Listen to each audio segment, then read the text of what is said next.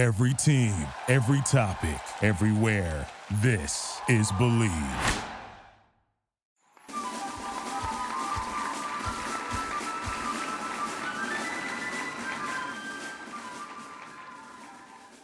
Welcome to episode five of the American Rugby Show. I'm one of your hosts, Alex Corbisiero, joined by Todd Clever and Rob Hoadley. And guys, welcome back. Happy to be back. I mean, this show is going to be great. You know, go through all the MLR breakdown.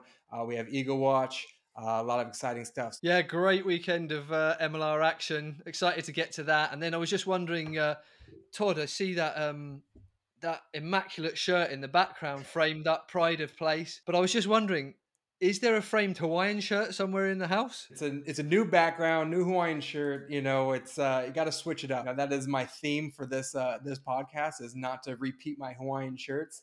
And uh, my wife and I we just moved into our new home, so my office is slowly and surely getting together. You got more uh, going on than me and Rob. I've just got a blank wall, you know, very much uh, that sort of prison headshot photo. Corbs, that's exactly what I was. You look like you're in a six by six jail cell. I feel like it in here, lads. I feel like it in here. I'm trying to be in this room to keep it really quiet. I've got clothes hanging up on the on the walls, rugs on the carpet to try and not to minimize the sound. I've got no windows open. I'm in a sauna, and then we got Rob, who's who's who's in the office. In the office, yeah, I know. I'll have to pick out a Hawaiian shirt to keep up. Because trust me, I haven't got an international shirt with 80 caps or whatever it is to put on the ball. But maybe the only way I can keep up with a Hawaiian shirt. I don't know. So today we have an absolute treat. Instead of the State of the Union, we're going to kick off with Eagle Watch in honor of it being a hundred days until the Tokyo Olympics for Eagle Watch this week, we have one of our hosts, USA Women's co captain Abby Gustaitis, interviewing her teammate, USA Women's star Nicole Heavirland, recapping their most recent tournament in Dubai, talking about their road into Tokyo, the Olympics, what it means to them. Let's get into Eagle Watch.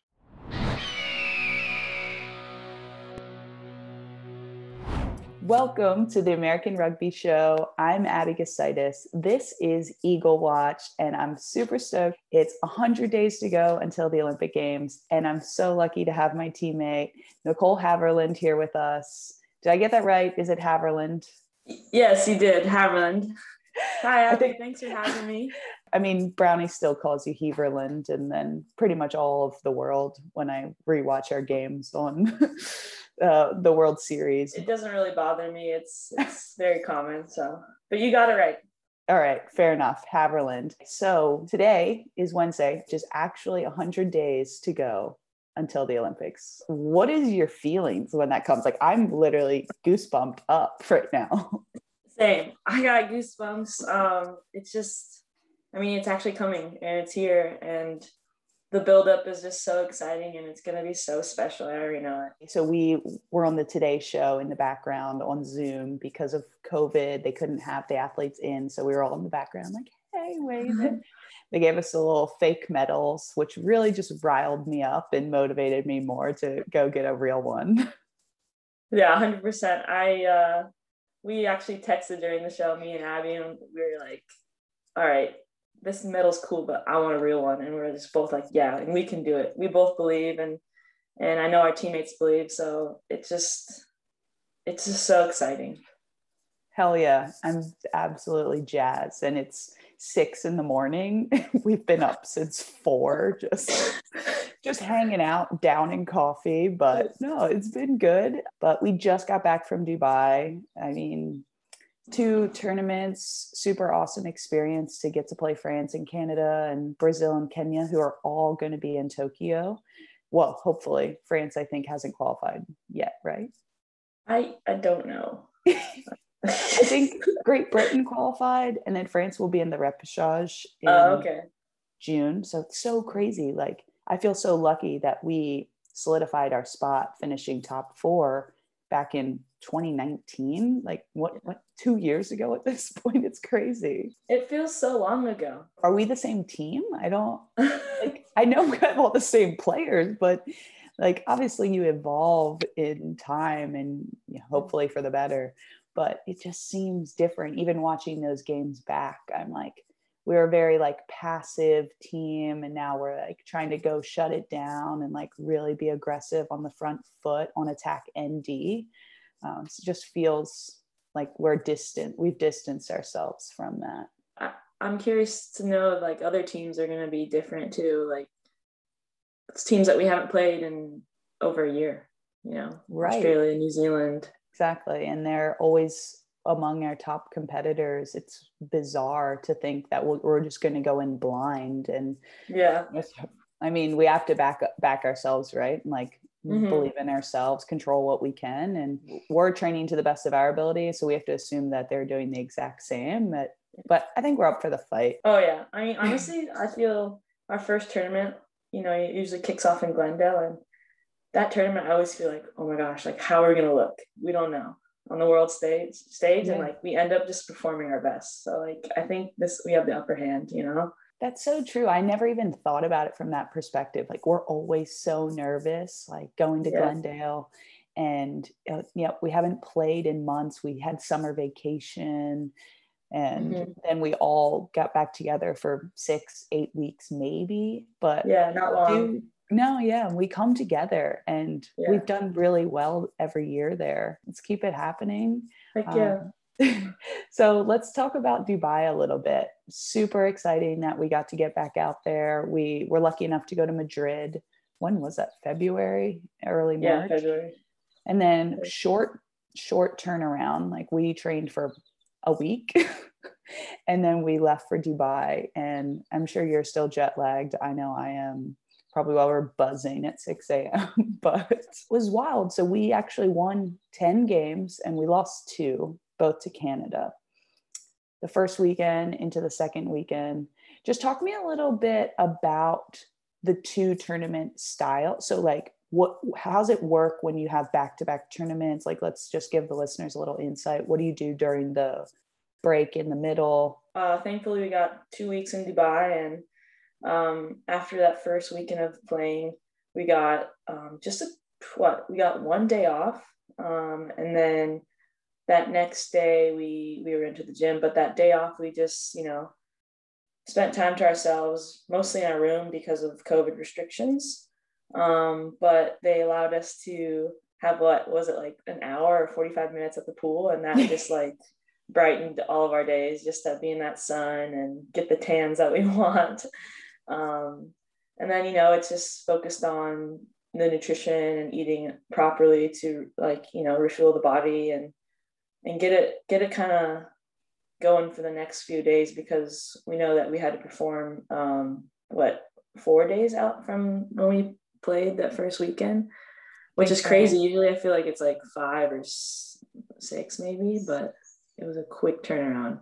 That day in the gym that we we just did like an upper body lift and um, a conditioning session, and yeah, and then after what Wednesday, day three of the off week, we we had our first real practice. yeah and we just had two trainings at the field i think and the second one was just a captain's run so basically i think we were out there for like 30 minutes or something Yeah. And we were like, wait uh, what What, we're done. is it over it's it's almost it's good because in, in rugby sevens you don't get many opportunities to like do anything. So in these practices leading up we didn't get many opportunities and you have to make the most out of everyone. So i think it works hand in hand. It's actually a really great point. I don't think I've ever thought about it in that perspective, but we get to the captain's run and we have maybe what five set pieces or something, and that's including lineouts, scrums, kickoffs, penalties, and but you're right. In the game, you might only have one tap penalty. You have one opportunity to absolutely nail it, and yeah there's seven moving pieces there's whatever the defense is doing it's making the right read the skill execution to make it happen and it, it comes there's a lot of pressure on it for being a 14 minute game and Mhm. So so maybe there's a purpose behind our captain's run I, I guess so even though abby and i are just like we want more we want more Exactly. like we're not tired let's go I was thinking the exact same thing. I was just like, we, I know me and you are always looking at each other like, no, no, we need one more. Like, no, no Yeah. more. And Bradley's just like, no, you guys. like, i want to feel exhausted Matt's like, just get off the field, go to the mm. ice bath or something. Yeah. And then I actually listened for once. I left the field to go ice bath. And then I was in there for eight minutes and there was still no sign of anyone. And I was like, dang it, I'm missing reps out there. They're practicing without me. and then Yeah. turns out you guys were just like hanging out on the side of the field, just chatting. And so it was super hot there, right? Like 100, 105.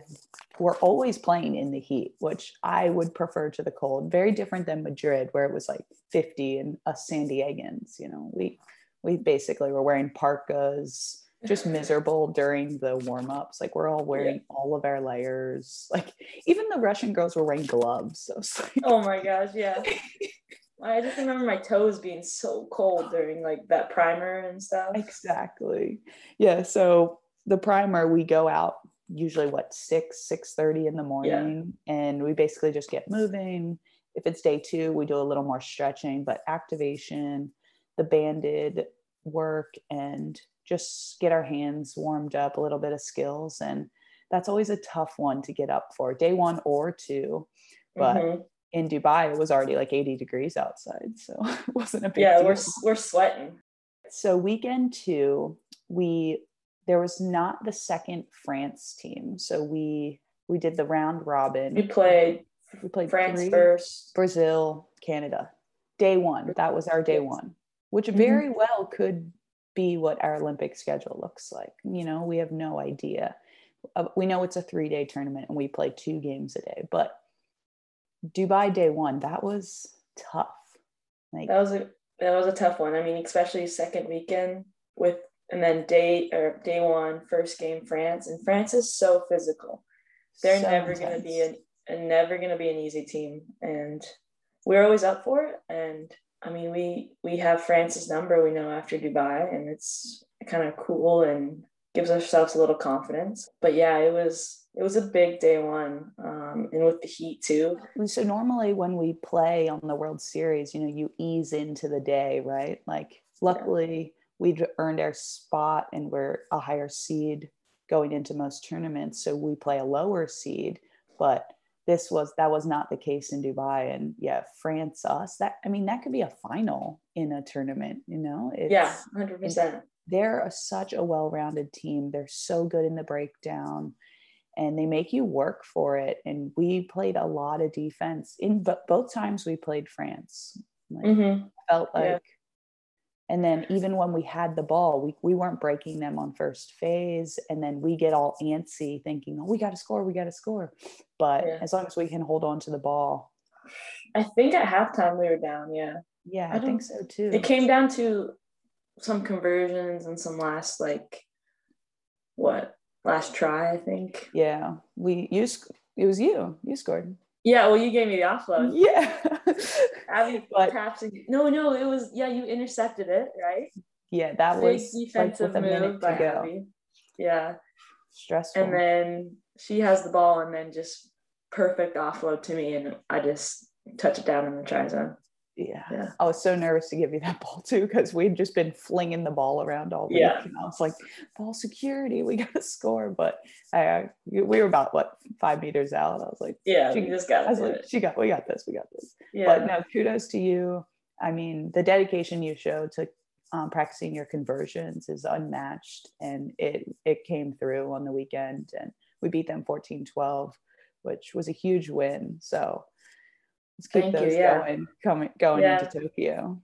No, I'm, I mean, I can't say like a year ago I would have been this confident in my conversion. So like, I mean, it's pretty cool to be like, all right, um, how did I get better with this this postponement? And it was, I mean, there's a lot to say, and it's like it was meant to be. Like now I'm going into this year and this this big Olympics like way more confident. That's amazing. Is that something you worked on during like quarantine and lockdown? Yeah, Something you can do like- by yourself too. Yeah, you know, I just look through my phone. I have so many videos of like just going out and practicing during quarantine, going out and practicing when I'm alone, and the weather's just crap and just still out there. And it's just, yeah, it's just like there was nothing else to do. So why not? Yeah, that's so cool. Well, it's definitely paid off and and I can see the concentration when you do it and that those end kickoffs, I mean, especially this week, the second weekend of Dubai. I, I don't know if you- got the stats, but I, I haven't seen any yet. But I think your kickoffs were probably top notch compared to, you know, the last couple years, I would say. Yeah. I mean, throwing it back to 2018 World Cup and they were money then, but I think you've you've gotten even better and it's it's such a huge part of our game. Like how Mhm. how important are our kickoffs? I honestly I think Oh. they're just massive. they're so important and because we want that ball back. We don't. We, we it's so special to have because that's what sevens is: the possession, possession. Um, because there's like a cool stat out there saying like if you if a team has the ball for X amount of seconds, they're gonna score. So we need that ball. Um, but yeah, I know I feel I felt super connected to you out there, Abby. Like Yeah. you're the the restart queen. So if I have my kicks on point, I know we're gonna get it back because you're like you're just right there. yeah I, I love it it's so cool i love that connection we have on the field and it, it just feels so good to get that ball back for our team like and then Yeah. you know we have people like naya or kirshe or low so many threats that can just dot it down on the other side of the field and there's nothing better than us getting that ball back and just moving it through the hands and scoring and it feels Yeah. so good i think that's how we started one of our games but i think you scored it Which you- you, this offload or Maybe it was like the first play of the game of one of the games. sometimes don't- blur. Yeah, fair enough. I think after actually after day one of the second weekend, we both talked to each other and we're like, I don't even remember like who we played. Like yeah, just like all because you have to flush it. You gotta flush it and move on. Nothing can stay too long in your head because you got you know you have a, a, another game to play. it's so true. I think that's one of the biggest challenges with sevens. That's different than you know rugby 15s or league or touch or any other code of rugby or any sport is we have to play three games in a day. And Mhm. let alone when it's knockout rugby on day two. So we normally have quarterfinals semifinals final. And you just obviously you have to win those games to go on but in your pool games if you lose a game you're not out of contention for the cup still which in some sports seems crazy but you have to take the lessons and let go of any negativity because it's just going to hold you back. And i think that's one of the hardest things. I mean we're both really critical like harsh critics of ourselves you know? Mhm. and trying to let go of mistakes you've made before going into a second game or a quarterfinal is difficult. Is there anything that you practice to help you with that? I always watch the game as quick like as soon as possible, just to you know see what what happened. Always remind myself of the good, you know, because there's always some good in there, and then you know check up on what you what mistakes you made, and then it's just on to the next. It's it's enjoying, it's putting the iPad away and enjoying the, your teammates for me, um, because when I'm interacting with y'all and, and laughing, it just it's it's way more enjoyable. So I make that a priority. Also, looking at the next game, and who we're going to play. So putting your focus on uh, the next task um, and watching some games of theirs and, and talking amongst our teammates, like, okay, what do you know about them? Because we all played them so so many times. We just like sometimes we don't even have to scout. It's like we know them.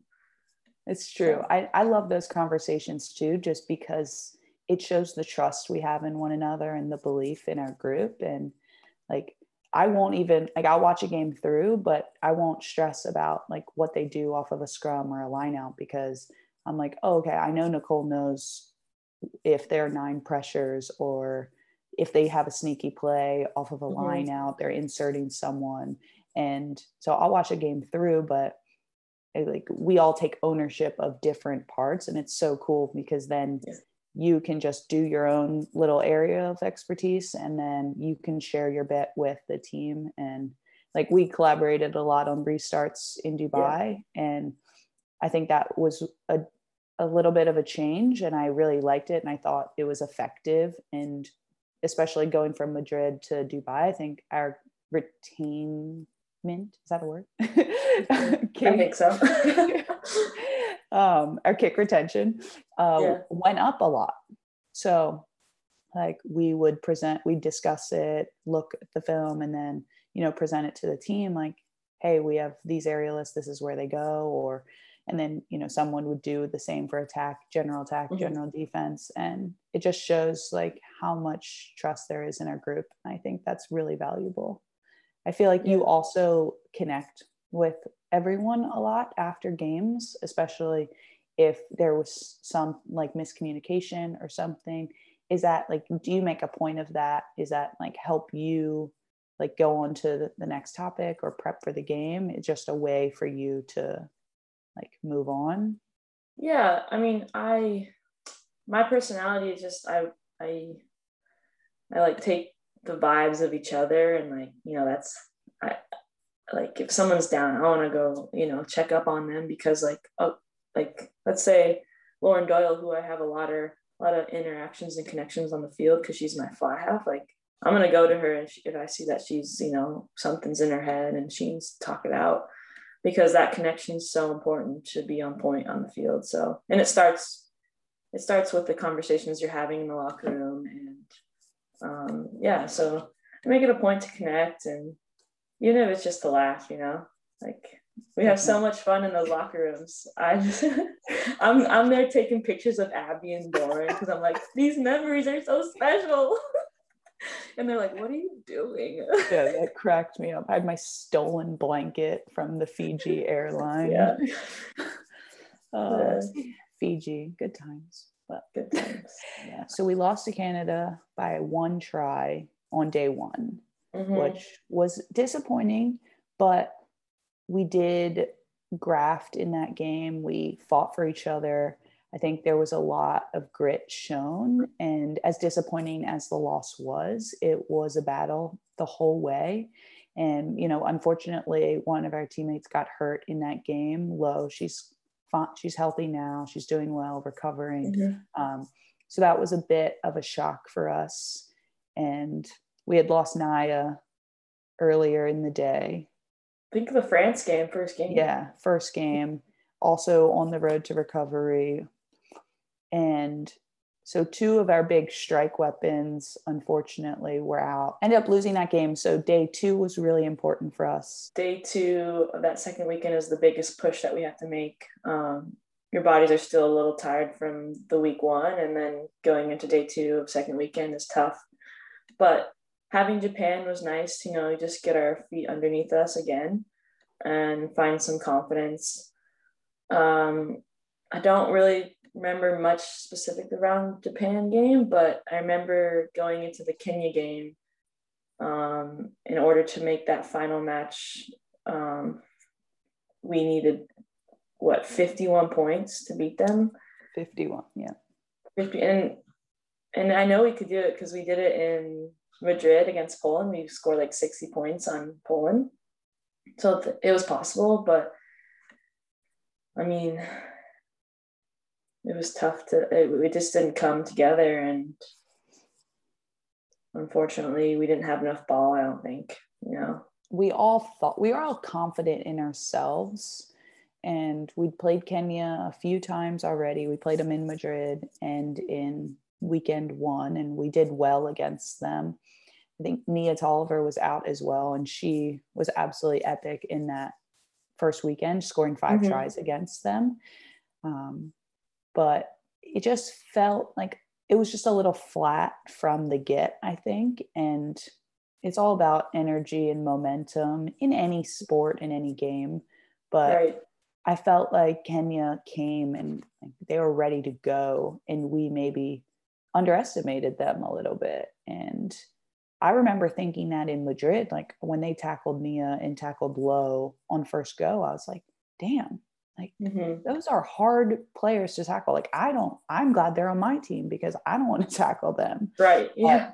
Same. and so I think that came into play a little bit. And we knew we had to win by 50 points, but it didn't seem out of reach yet. Maybe we let that get to us a little bit. And when things didn't go our way immediately, it was like, oh, okay. Then we just, the error count started to add up. And when you turn the ball over so many times, you're, you're obviously not scoring as many tries and we ended up playing a bit of defense as well in that game kickoffs, maybe we didn't retain all, as many balls, but it was a tough loss.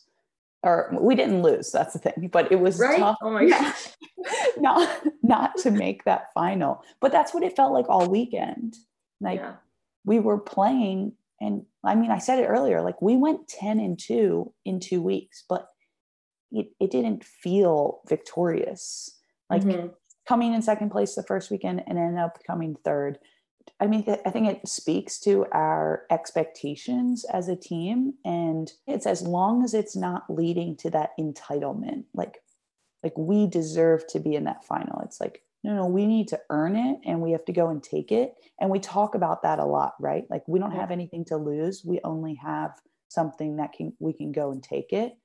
And i think that's a it's just like a big thing going forward for us especially going into the olympics. It's no one no one has earned that medal that gold medal that's going to be up for grabs in tokyo. But we have to perform every single game to our standards and we talk a lot about gold medal standards like after a training or a game like did we hit that? Did we hit our target?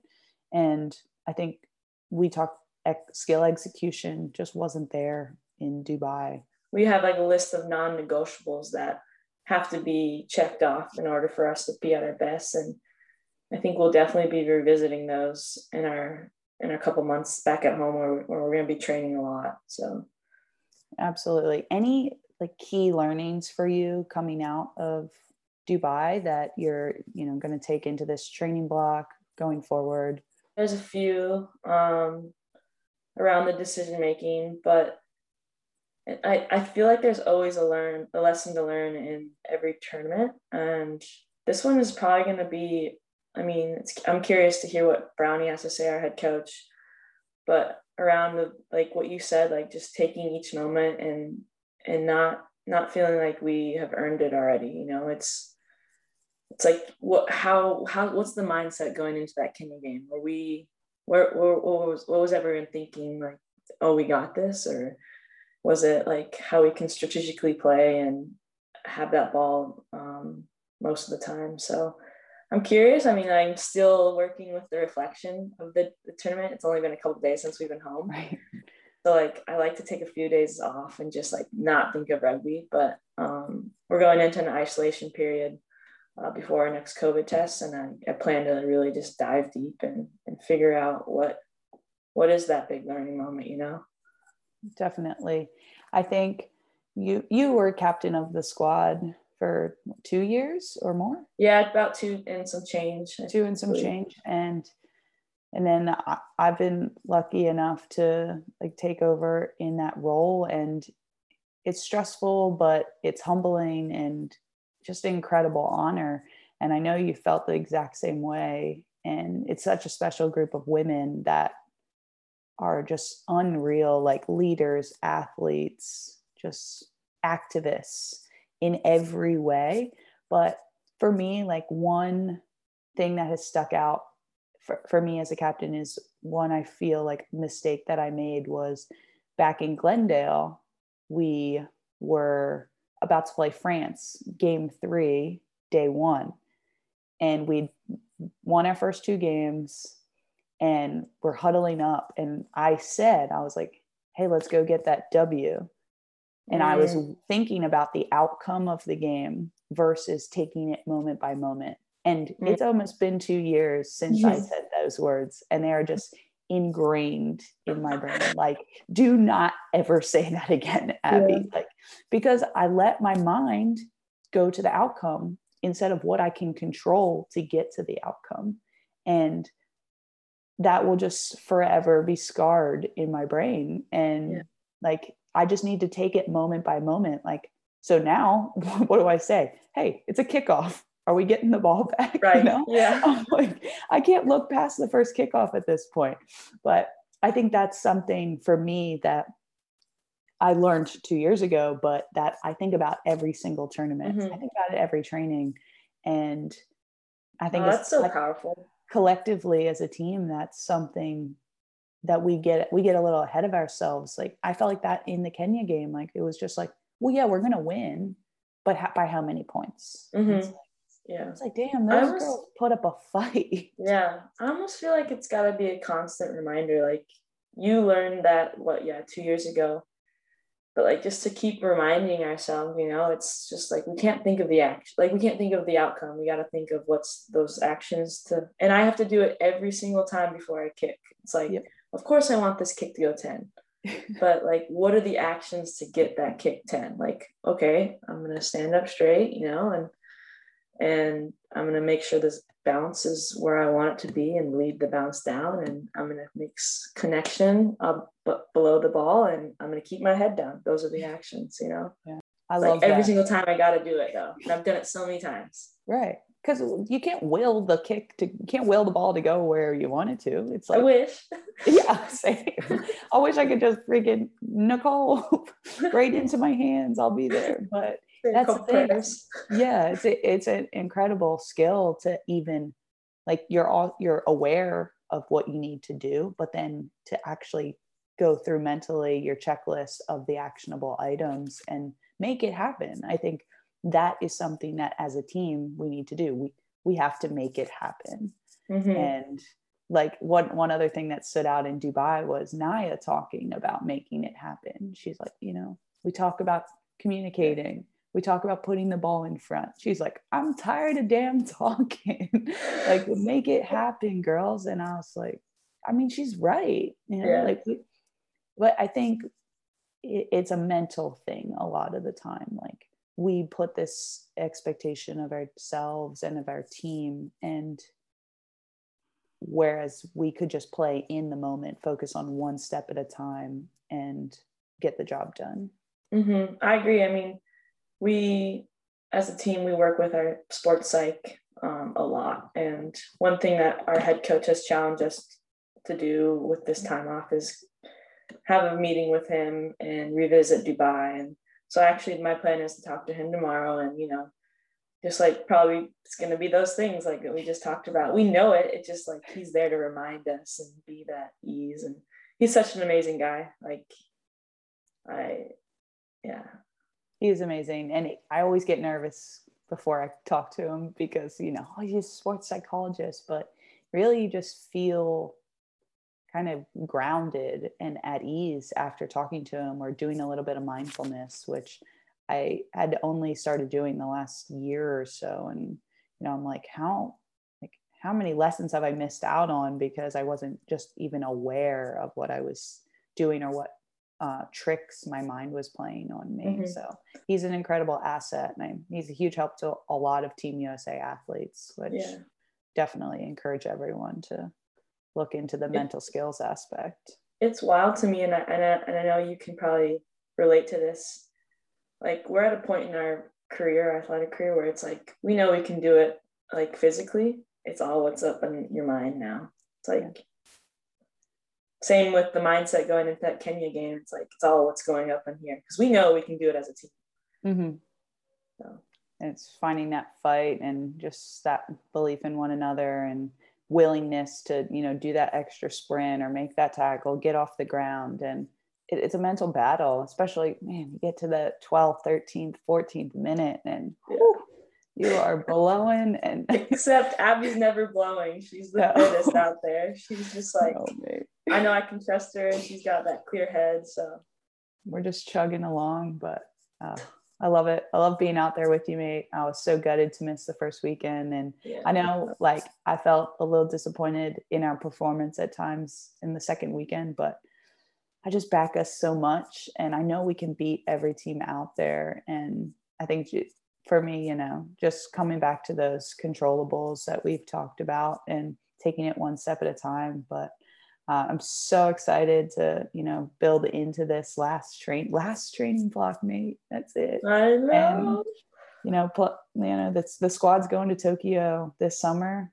and it's it's an incredible time, and we just have to savor every step of the way. Like it's never going to be, we're never going to be here again in this moment with this team, with these people, and uh, it, yeah, just trying to focus on the journey right now. Yeah, same. And just enjoy each other.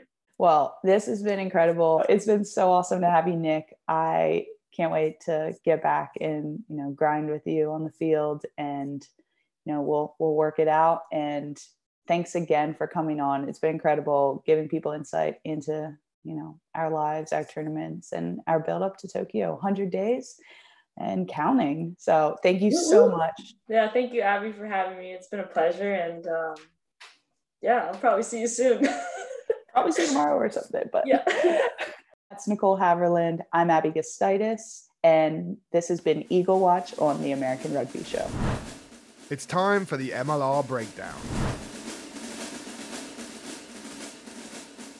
MLR breakdown, round five. I mean, we had some close games across the board, except for that Toronto Seawolves game.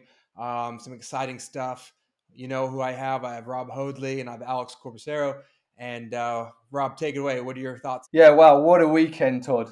Unbelievable rugby across the board. Games being played in different conditions. Uh, a few surprises in there. One uh, runaway game, as you said, from Toronto, but uh, no lack of entertainment even in that game. Corbs, what uh, what were your opening thoughts on uh, round five? I thought it was an exciting weekend of rugby. I think you know, tons of tries. Like you said, that Seattle Toronto game uh, was a little bit of a blowout, but across the board, competitive.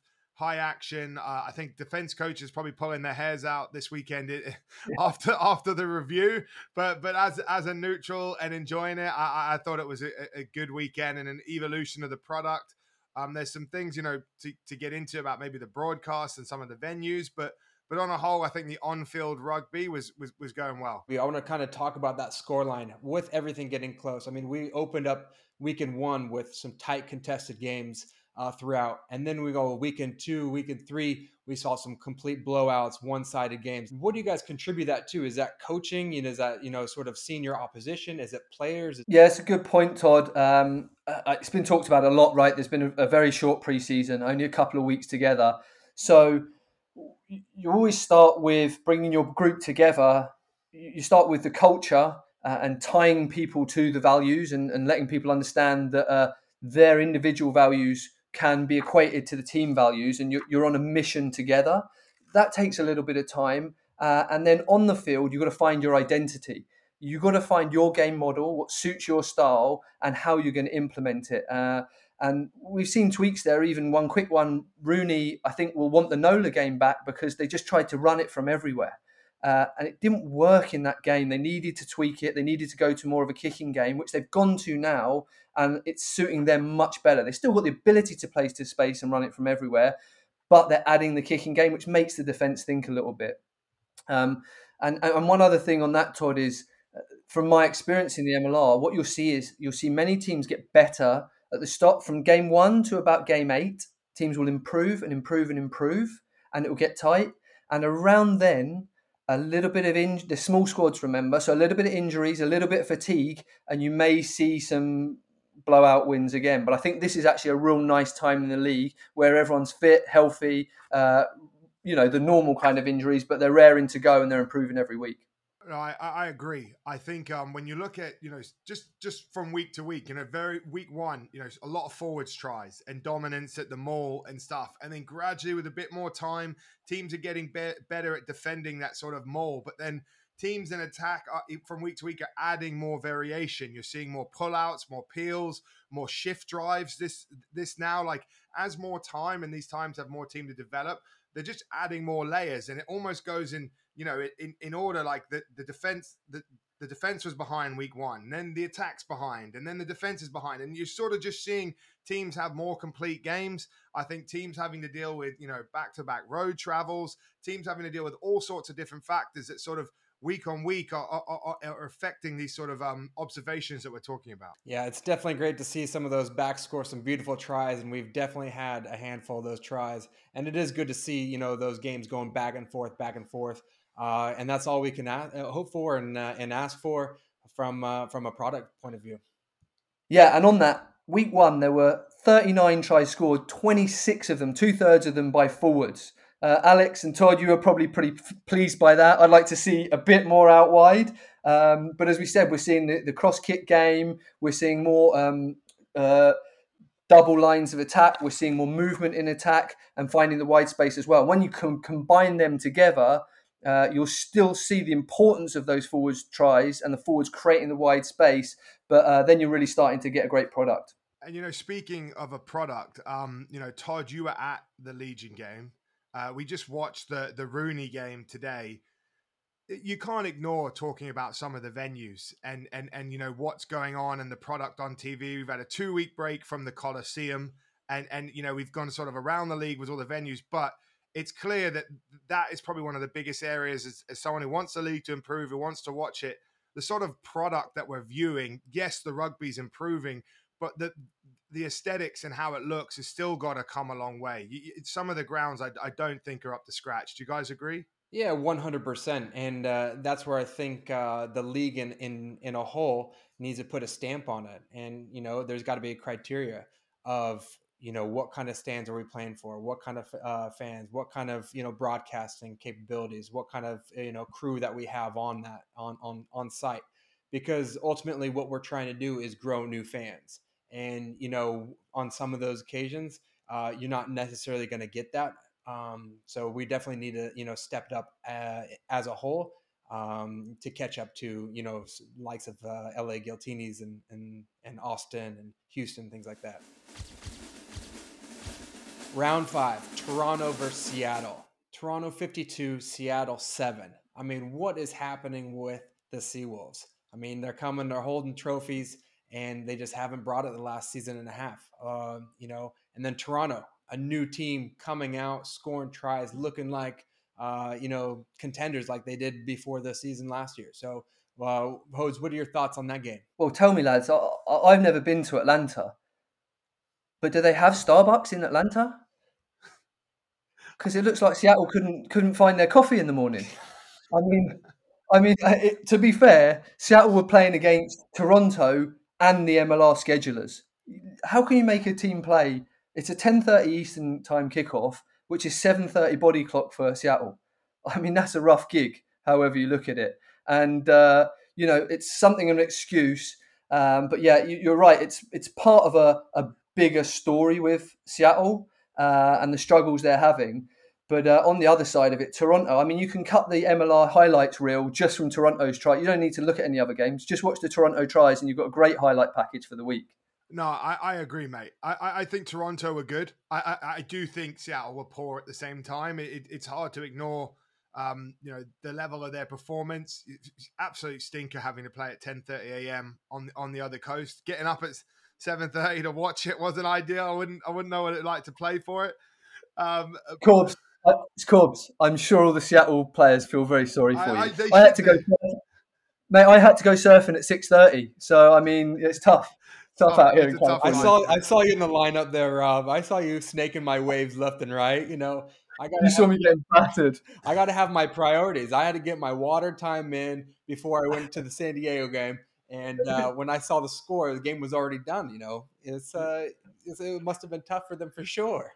No, absolutely. I think I think from from a point of view, I thought Toronto looked sharp. I think they held on to the ball well, played in the right areas, and um, you know they finished some very nice tries. If you actually look, the bulk of their tries are really well worked pieces of rugby. I, I do think Seattle have the biggest issues I saw in that game were just the inabilities in defense to get back, get set, and then get off the line again. After a couple phases, huge disconnects in defense for them. And, and I thought Toronto just pulled the strings and, and, and exposed those really well and made it look kind of easy at times. But when you look at some of the games that have played, they've left opportunities out like that for other teams to take, and not everyone has actually executed. So that's why I think Toronto deserve a lot of credit. The holes were there, and they, they, they took them apart really nicely, and and they they that was the best they've looked. They look, you know, we talked about how they a couple weeks ago they got the win and they looked good. Played LA, I thought they dogged LA out, uh, and, and you know stayed in that game for longer than a lot of teams maybe would have. But then this was a was a big notice in in uh, uptick in performance when you go out there and you just start, you know, you control the game from minute one to eighty, and you convert most of your chances. Yeah, to be honest, lads, this is what we expect from Toronto, and Chris Silverthorn's done such a good uh, job there over the years. They're the best team in the LR, MLR over the last couple of years at going through phases. They find their shape so quickly. They've got great continuity in playing staff and coaching staff. So they know their roles almost better than any other team. So they've always got options and they're very efficiently attacking breakdown. So it's difficult for the defense to reset. Toronto have the best four, five, six man shapes from the middle of the field in the league. Their release timing's fantastic, and they're always hitting it at pace in the wide channels. And obviously, you know, what stands out in the first half is you have tries from Tukelet, uh, Lesage, and Braude, the nine, uh, following up on the inside. So they'll get a lot of credit. But if you go through, there's a lot of good back rows in the league. But I just want to talk about this back row at uh, Toronto. You've got um, Diana has the most ball carries in the MLR. Uh, De La Vega has the most tackles in the MLR, and Rumball has the most turnovers in the MLR. I mean, t- talk about balance. That's unbelievable. Those stats to be right up there in all of them, and, and those guys, they're like also fifth in the other uh, categories that they're not first in. So that back row is having a massive impact on on creating that quick ball uh, and setting the defense for that team. And, and I'll just add that back row are all good line out options as well. So it makes them a nightmare to play against as well. With, with the, you know four or five jumpers in their team as well. They, they, are a good team and they, and they deserve credit in this league. And we talked last week about how hard it has been being on the road for them non-stop. They're finding a way to you know to roll their sleeves up and get on with it. No, I think uh, I think that was a turning point for them in the season, and I'm sure that they uh, got a lot of confidence coming out of it. That was great intel from both you guys, and uh, we'll see how they go for the next rounds. NOLA 30, New England Free Jacks 29. Uh, I started tuning in this game, and it was wet. Didn't really expect much. Thought it was going to be a low scoring game, but I was actually surprised on uh, on the outcome, the the points scored, and actually the quality of play. Uh, Hose, what do you have to say about that game? Oh, I just tuned in. I thought this looks brilliant.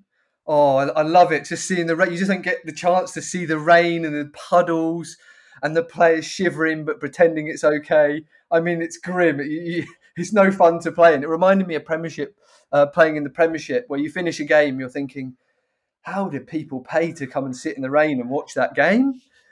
But it was awesome. It was a brilliant game. I mean, both teams, the, the score was going backwards and forwards. There was some good quality.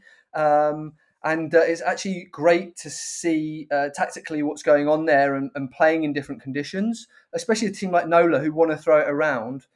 When you come to a game like this, it's going to be more short, short pops, passes that are going to make, create line breaks. So it's more about movement to create um, dislocation between defenders. You got to pull defenders apart and use the short balls, and um, that was seen in the kind of tries that were scored particularly the one where Devin Short, I think the third Nola try, Devin Short made the big line break off a little tips ball. Beautiful out to in line, straight through the middle, and then also a lovely left hand spin pass from um, Dev on the next phase to take it out to the right to finish. Um, and obviously, your, your line out drives, your pick and goes become important. Uh, Poland had his sniping try. So um, it was great to see the, the difference in tactics, but still some really entertaining rugby played. Nah, absolutely. I thought that um, you know, I looked at it and I called it Lake Nola on Twitter. No one really got on my bandwagon and, and laughed with me. But it, it, mate, the amount of surface water on that pitch, there's no way they would have played that in the Premiership. There's no way. No. I, I, they would have called it. The, the groundsman would have objected. Like, this is the thing. That pitch, I don't think is ever going to be the same for, for a couple of weeks after being played on in that conditions. But fair bloody play to everyone playing that game because it didn't actually stop the rugby. And I think, you know, to play in those conditions, Rob, you and I, everyone here, Todd knows how hard it is to play code when when when the pitch is like that. And they did turn up. I thought it was back and forth game. It could have gone either way. I thought both teams, you know, I thought that the, in my opinion, the Free Jacks ad- adapted to the wet weather as better tactically but Nola just kept scoring tries. Like that's the thing yeah. about them. Like I'd be like, right, Free Jacks are boxing quite smart here. Looks like they're, they're hanging in there, gonna have them controlled. And then bang, Nola would just score a try out of nowhere. And I'd be like, you know, fair play. If they keep doing this, they're gonna win the game. And they, and they just about squeezed it. I thought Cam Dolan was fantastic. Thought some key carries, work rate was good, but the line out was, was big, big for Nola. The, the, the call on the I think the shift drive as well uh, to go for that, which I think they eventually scored. Like you know, key, key moments where I thought he stood up as a leader, and, and it's good to see him sort of growing in that role in in, in the rain and, and and showing you know that side to his game because you know there was times where maybe before some people be more critical of Cam Dolan on a game like that. That yes, when it's dry and wet uh, and open in the wide channels, he looks good, but I thought he did the hard yards and the nitty gritty really well for Nola. Yeah, more power to those players, you know, especially Cam, you know, raising his hand. uh, you know, points to uh, what Rob was saying earlier. I'm, I'm more of a, you know, fast pitch, sunny guy out there. So whenever I see those games on TV, uh, I don't miss the sport at all. but, uh, but credit to those players and, and, and everything that went through. It was, it was a great game to watch. Let me make it clear, Todd. I was very excited to see it watching from the comfort of my sofa. you know? In yeah, Southern California. You never went outside at 75 degrees. You already went surfing and, uh, you know, yeah, yeah, yeah, exactly. So well done another point there. I mean, when you when you when you watch a game like that, you basically you know you're going to look through basically the halfbacks and the back three when you're thinking who's going to win this game. And I, I went into it, I thought John Poland was going to be the main man tactically and with his box kicking game. Uh, and, and he, he, he did have a very good game. He, he scored the try, so he's dangerous sniping. Uh, but the the other way that they were constructing opportunities, this this New England team has some nice variation. Ryan Martin's doing a good job. They scored the one try where they, they used the dummy drive. It's a five plus one, so the plus one comes in as though it's a drive. So then Pat O'Toole, the hooker for Nola, hit hit the drive, and then when they went wide, he overchased because he panicked and they left the room inside for Dougie Fife. Brilliant way to exploit inside space on a rainy day. It's only one pass rugby, short pot balls, but you you create space through the middle. And other examples: Harrison Boyle hitting short sides off drive, uh, off a drive, and then another one where he he dummied out wide to bring I think Dirksen, who wasn't used to the Nola defensive pattern, he came past the passing lane, and then uh, Boyle played in behind them. And Boyle's now uh, I think got like third most try assists in the league, and one to watch now as a, an American qualified uh, ten in the MLR I thought Boyle is sharp, and and you know they talked about him in round one coming in and being US qualified, but he's just grown and grown from game to game. And back to that Dougie Fife try, I love that try with the pull out there. It, it what I loved about it is is as the hooker pulled out, he didn't actually come round and like bite anyone in. He just passed that ball with ma- like massive width to the ten. So then you've got the 10 coming flat with with a quite a wide gap that that pass stretched, and that was exactly premeditated for where Dougie Fife was hanging, you know, hanging in there. They stretched that sort of seam and that connection because they knew they were going to whip it right back in there, and they didn't really give him a chance because sometimes if the hooker pulls out and then he comes round and he bites in those defenders, you know, it, it's not the same sort of move that you end up pulling off there. But I just like the way they gave that width to the 10 and then had the winger back inside. I thought was very clever from them. And again, you need those hiding players. In those conditions, you need to hide players and then they appear late and it's too late to cover after, as I said, the, the Houston hooker had overchased. And just a note on Dougie Fife, new signing into the league, most ball carry uh, meters in the MLR at the moment through round five. CBS game of the week was San Diego hosting Utah. San Diego went up 31 to 29. And it was great to see. I was there uh, working with CBS on the sidelines, so I had front row seats. And it was great to catch up with some of the players, some of the coaches. We have uh, two American young coaches heading both the teams. We had Shawn Pittman for Utah. We had Zach Test for uh, San Diego. Um, you know, San Diego's back in California. And you know, I definitely know that they wanted to prove themselves and wanted to show their supporters, to show their management, throw their owners that you know we want to be here. They wanted to have uh, have a good performance, get a good result. Um, I thought it was a close game throughout the whole thing. Some guys, you know, really raised their hand. Uh, you know, what was your thoughts on that, Hodes? Yeah, just fantastic to see uh, Legion back in California. It's the wrong part of California, but they are back in California and soon they will soon enough they will be back at Torero, which will be even better to see uh, to get back with the fans there. But uh, I know a huge relief to the players and the staff uh, who've been really, really working hard in tough uh, situation there in Vegas. Um, and of course, you saw the relief at, at, the end there when they held on for a really important, uh, important win. And speaking of those coaches, I think that Scott Murray did a real number on the Utah pack because um, they had plenty of opportunity 70% possession or over 70% possession for Utah in the first half. They had four lineouts that were looking like line out drive scenarios right on the Legion line, and Legion stuffed all of them. Uh, and uh, you can't do that. You can't do miss those opportunities and win games. They had 18 turnovers. Uh, they missed those opportunities. We'll talk about the last 20 minutes uh, from Utah, which was very poor when they had the momentum. But I think those uh, those Legion forwards uh, really uh, perform well. And one other thing on that, I think the back five in the Legion pack. So I'm talking about the two second rows and the back row. they really stood up because Legion again they're, they're not quite clicking at the moment. So so what do you want to do? You want to go back to simple rugby, and Legion got some great carriers, right? So all of a sudden, CC Mahoney, uh, Ben Mitchell, Tavita Tamalau, Sam Wuching, and Kenny Nazagenge, they combine for like let me see, thirty five. Uh, no, no, sorry, 47 carries for 273 meters. Their opposite numbers had 35 for 192. So they had nearly 100 meters more carries just in those five players. Um, so I think that was a huge part of Legion saying, like, we're just going to get gain line here, play pretty simple. We've got uh, a, a 10 in Glazius who's really a 12. He was interchanging with Dylan. They were both carrying a lot at the line as well. Um, so it's a, a simple uh, game plan. We're going to get gain line here. We're going to use our big carriers and we're going to build our confidence back.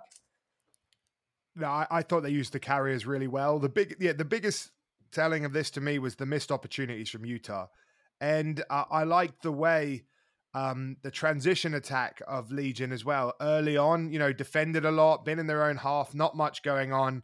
I think a knock on or something from Utah in in uh, in the 22. See South Africa, they get the, their hands on the ball. Legion go the length and they score. And to me, that that's lead that that's that's part of Legion's identity. Like being yeah. able to defend like Saracens esque. Do you know what I mean? Those big defensive sets, holding teams out, and then when they get the ball, just coming to absolute uh, alive. And I, and I like that in their game. The, the carriers were massive for them. It, there's no substitute for gain line in rugby. Sometimes it can be simple, and you know you win the collisions, and it's a much different game than when you're when when you're not. And and so that was a factor. I thought a set piece they fronted up as well.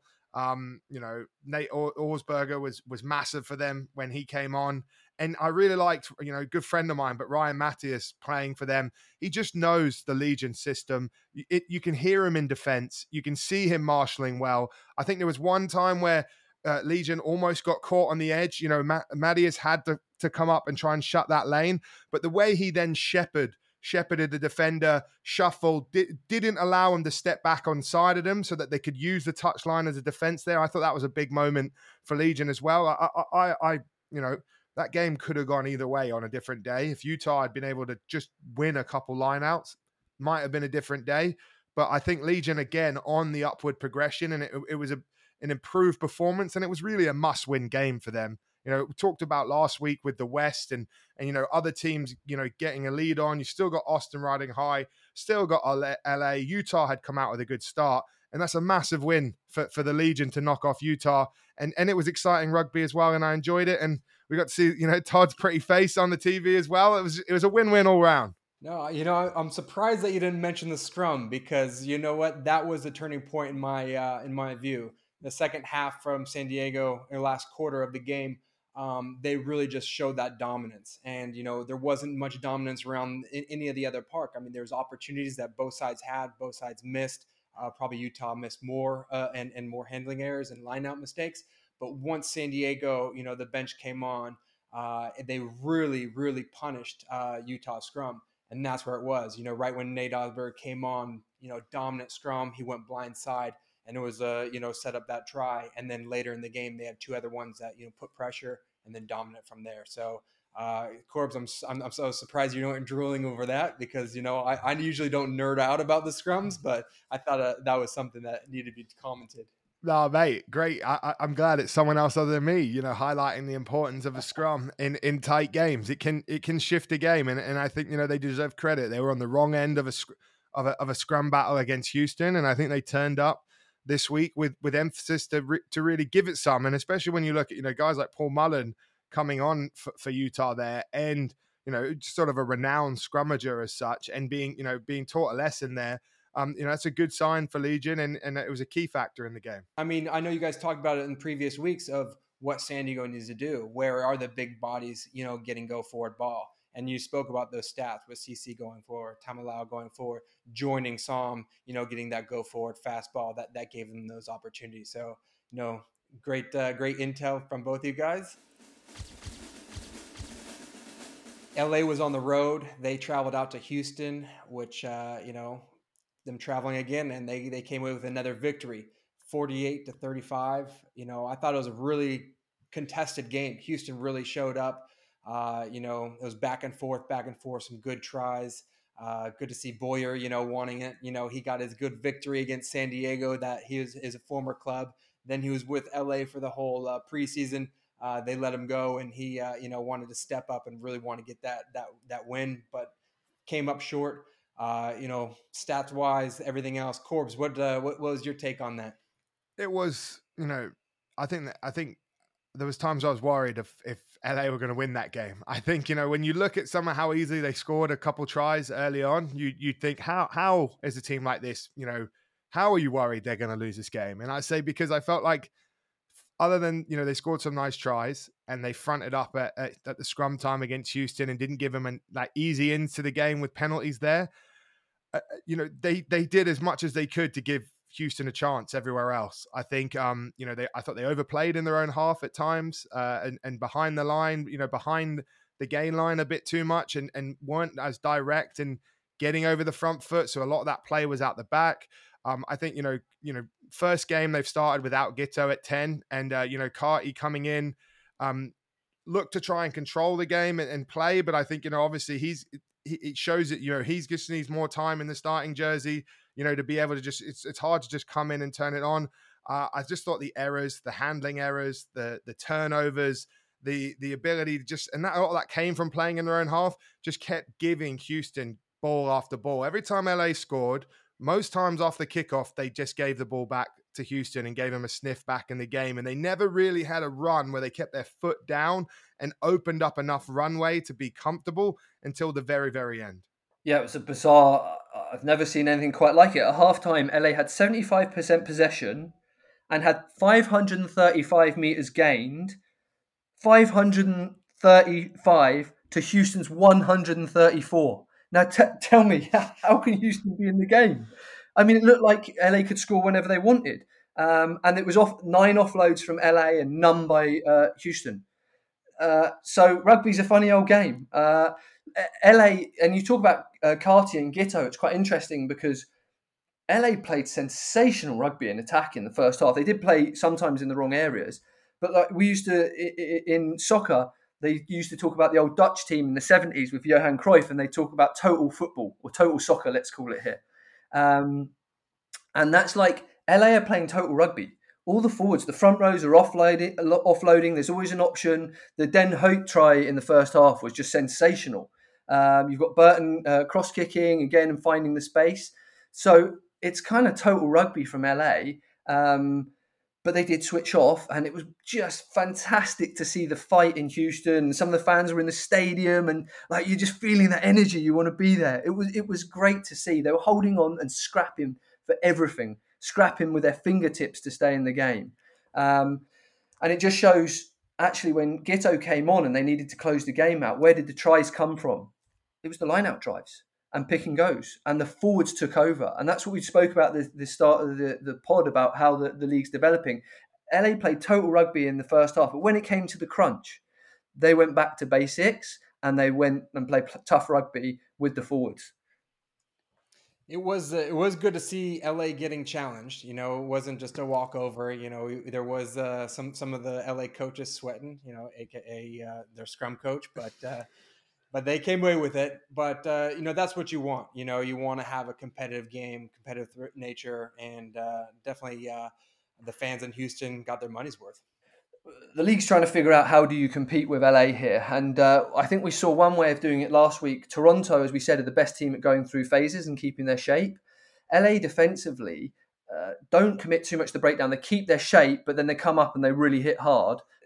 We're looking at ways. The league's trying to work out ways to challenge LA. I mean, Toronto last week are the team that can take the ball through the phases better than any other and challenge the LA defense fatigued.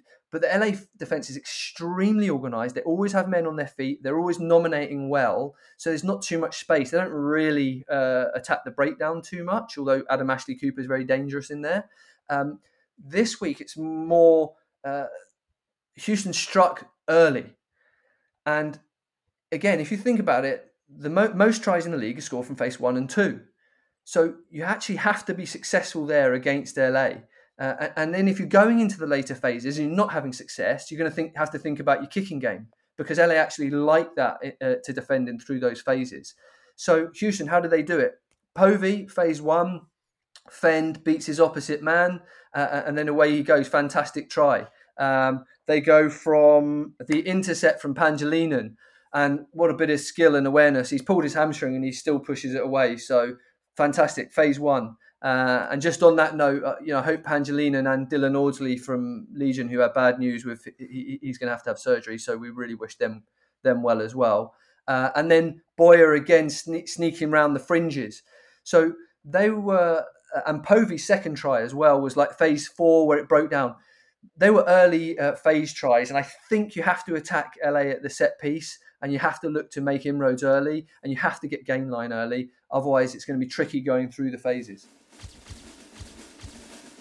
Austin playing host to Atlanta coming away with a last second penalty kick, winning 17 to 15. That's three in a row. That's a you know franchise record.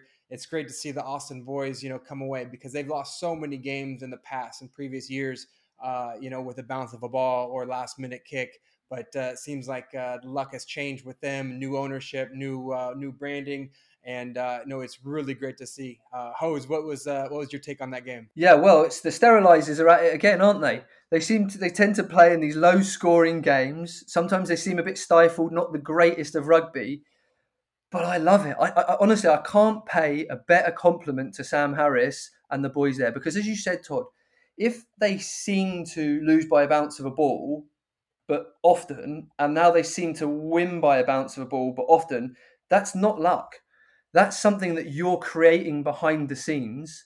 And where they used to find ways to lose games, they now find ways to win games. And that is a hell of a quality.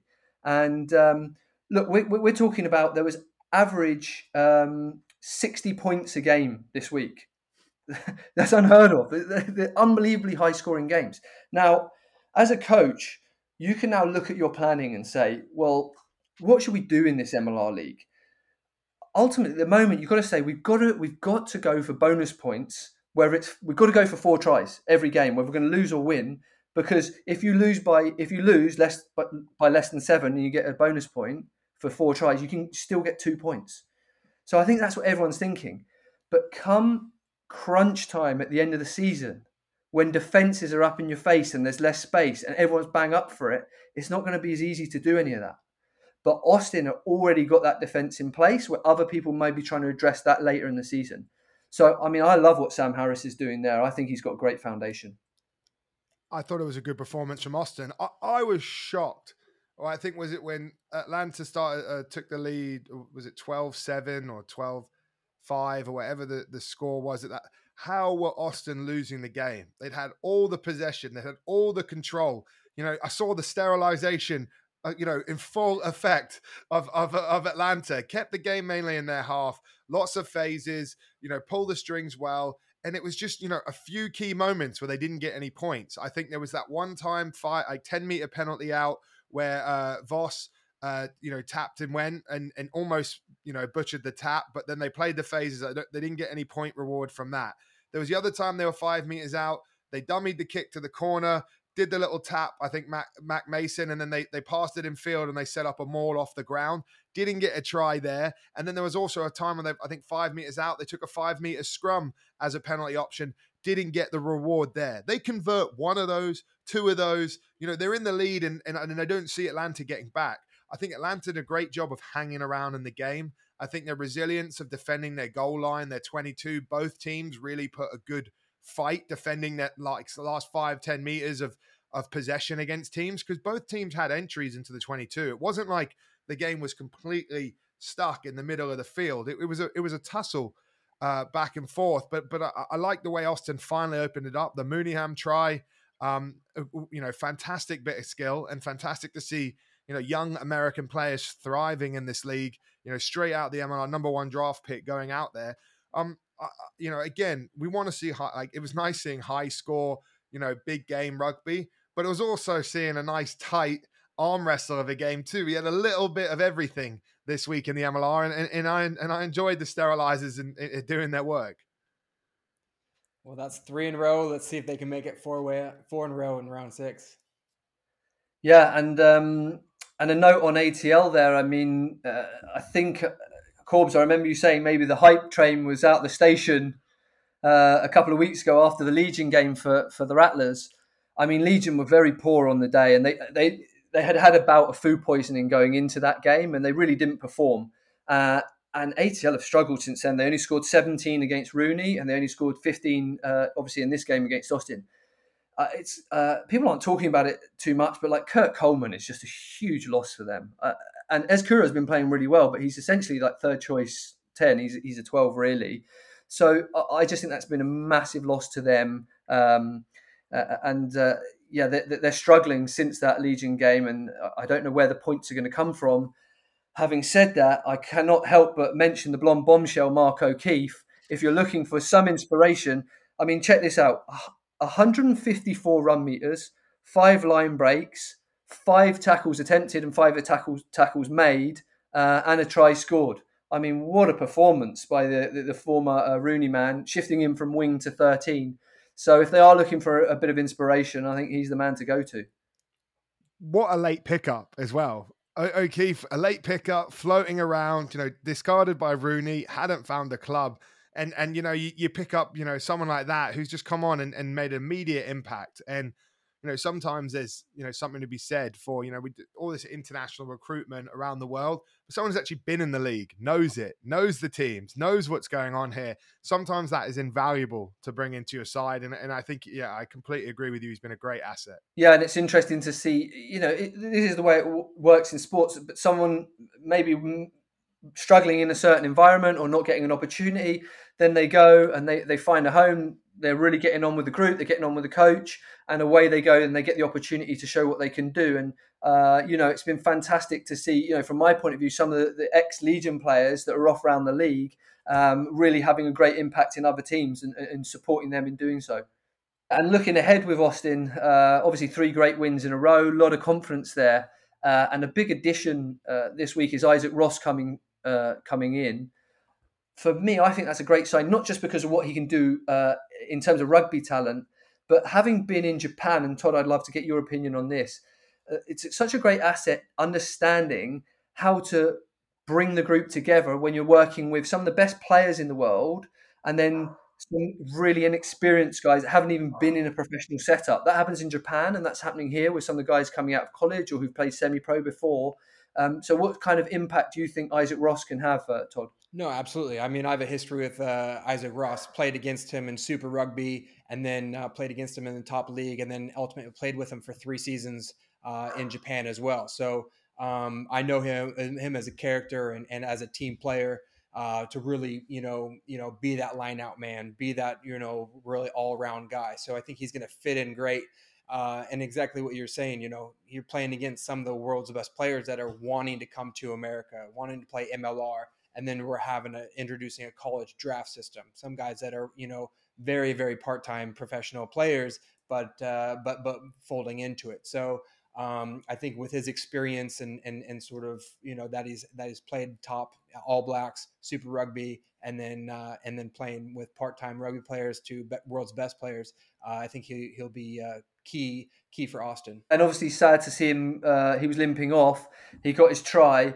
Um, but I think we're all hoping to see him and the Chavez, who got injured last week, if they can pair up in the engine room there for Austin, they've got that solid defence. They've only conceded 74 points in five games. That's by far the best defence in the league. And with those two big leaders in the engine room, uh, yeah, this Austin team is is, is got um, some legs, I think, in this league. Uh, and with the, as I said, the foundation they got, that's uh, they're a playoff contender.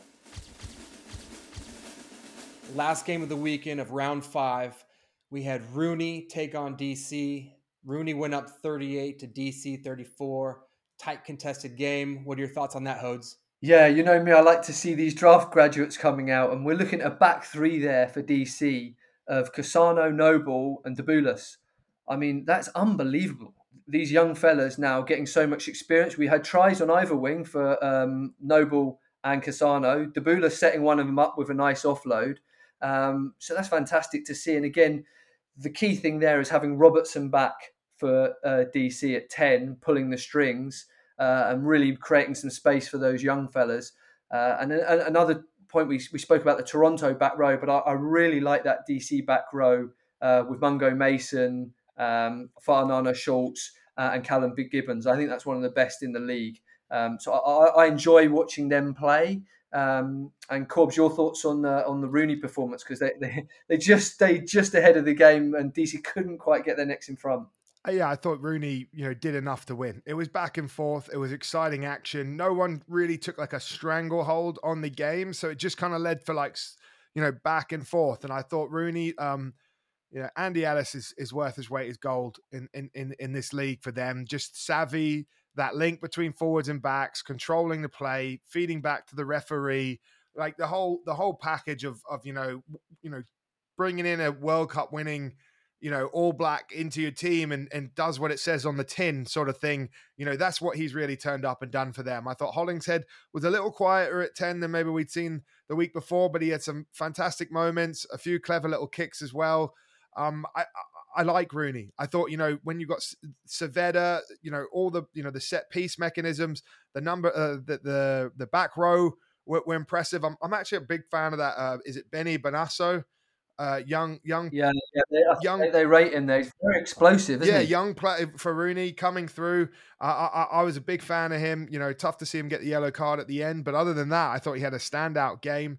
And, and I thought Rooney at the end just turned the screw at the set piece. I think the substitutions in the front row, bringing on, the, I think is it the Brazilian, then they brought on Parry, and they have the Fijian tight head. That, that that dominance right there at the end probably just turned the screw enough for me. Um, similar to what we talked about, or Todd talked about for for San Diego game. I thought that um I thought that that just turned the screw a little bit at the end, but it, but but it was a back and forth game. I think DC just have this way of not going away, um, and they can score tries just like that. They have you know an exciting back line. You know, nuts and bolts of their game are good, like their back row. Probably the front five is probably the one area where teams can maybe go after them at times. But but on a whole, it, it was it was an exciting game to watch yeah, it could have gone either way, and ultimately the uh, the Hollingshead interception kind of uh, sealed the win there. So um, a- another great battle, and um, although um, DC sink down to the bottom of the East, they're very competitive, and within a couple of weeks could get back up there. I mean that that East is just stacked. It's great to see, and um, and Rooney uh, right up the top of the East now, and, and third in the league overall. Well, that game rounds up uh, round five. Four out of six of the games were just a score score away. So I mean, it's great to see that competitive nature across the board, East Coast West. Um, and you know, looking forward to seeing more of those uh, close to tight tight games. What a week!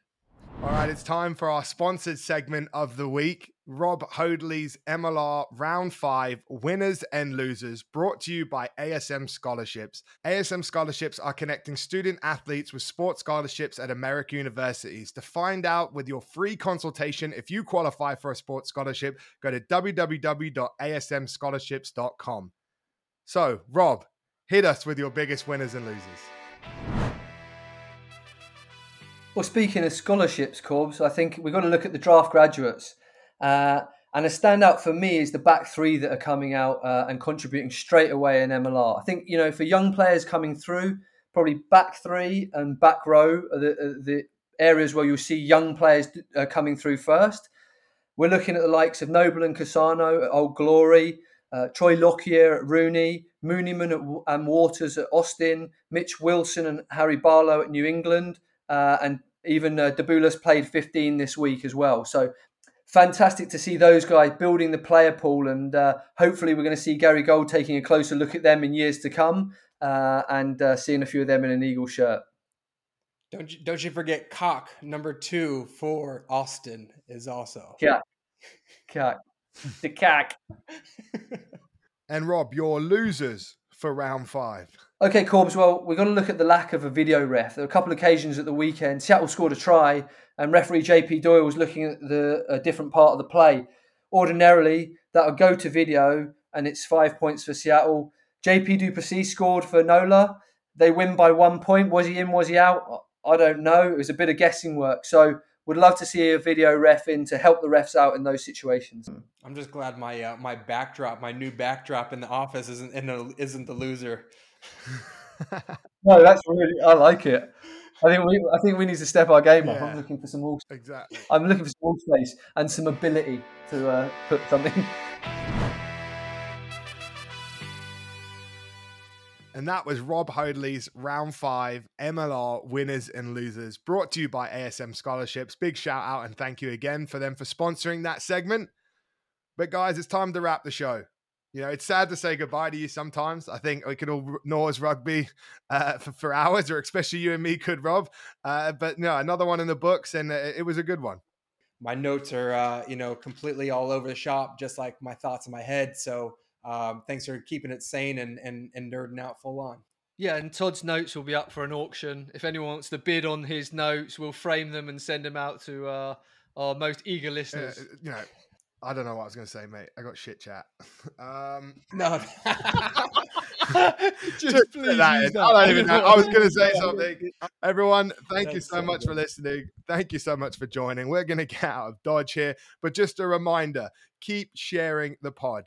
It's at the American Rugby Show on Instagram, at the Am Rugby Show on Twitter. Like our posts, share them, retweet them, tell your friends, tell your teammates, tell your rugby coaches. We really appreciate all the support, all the love. We'll see you next week with another great guest. Take care.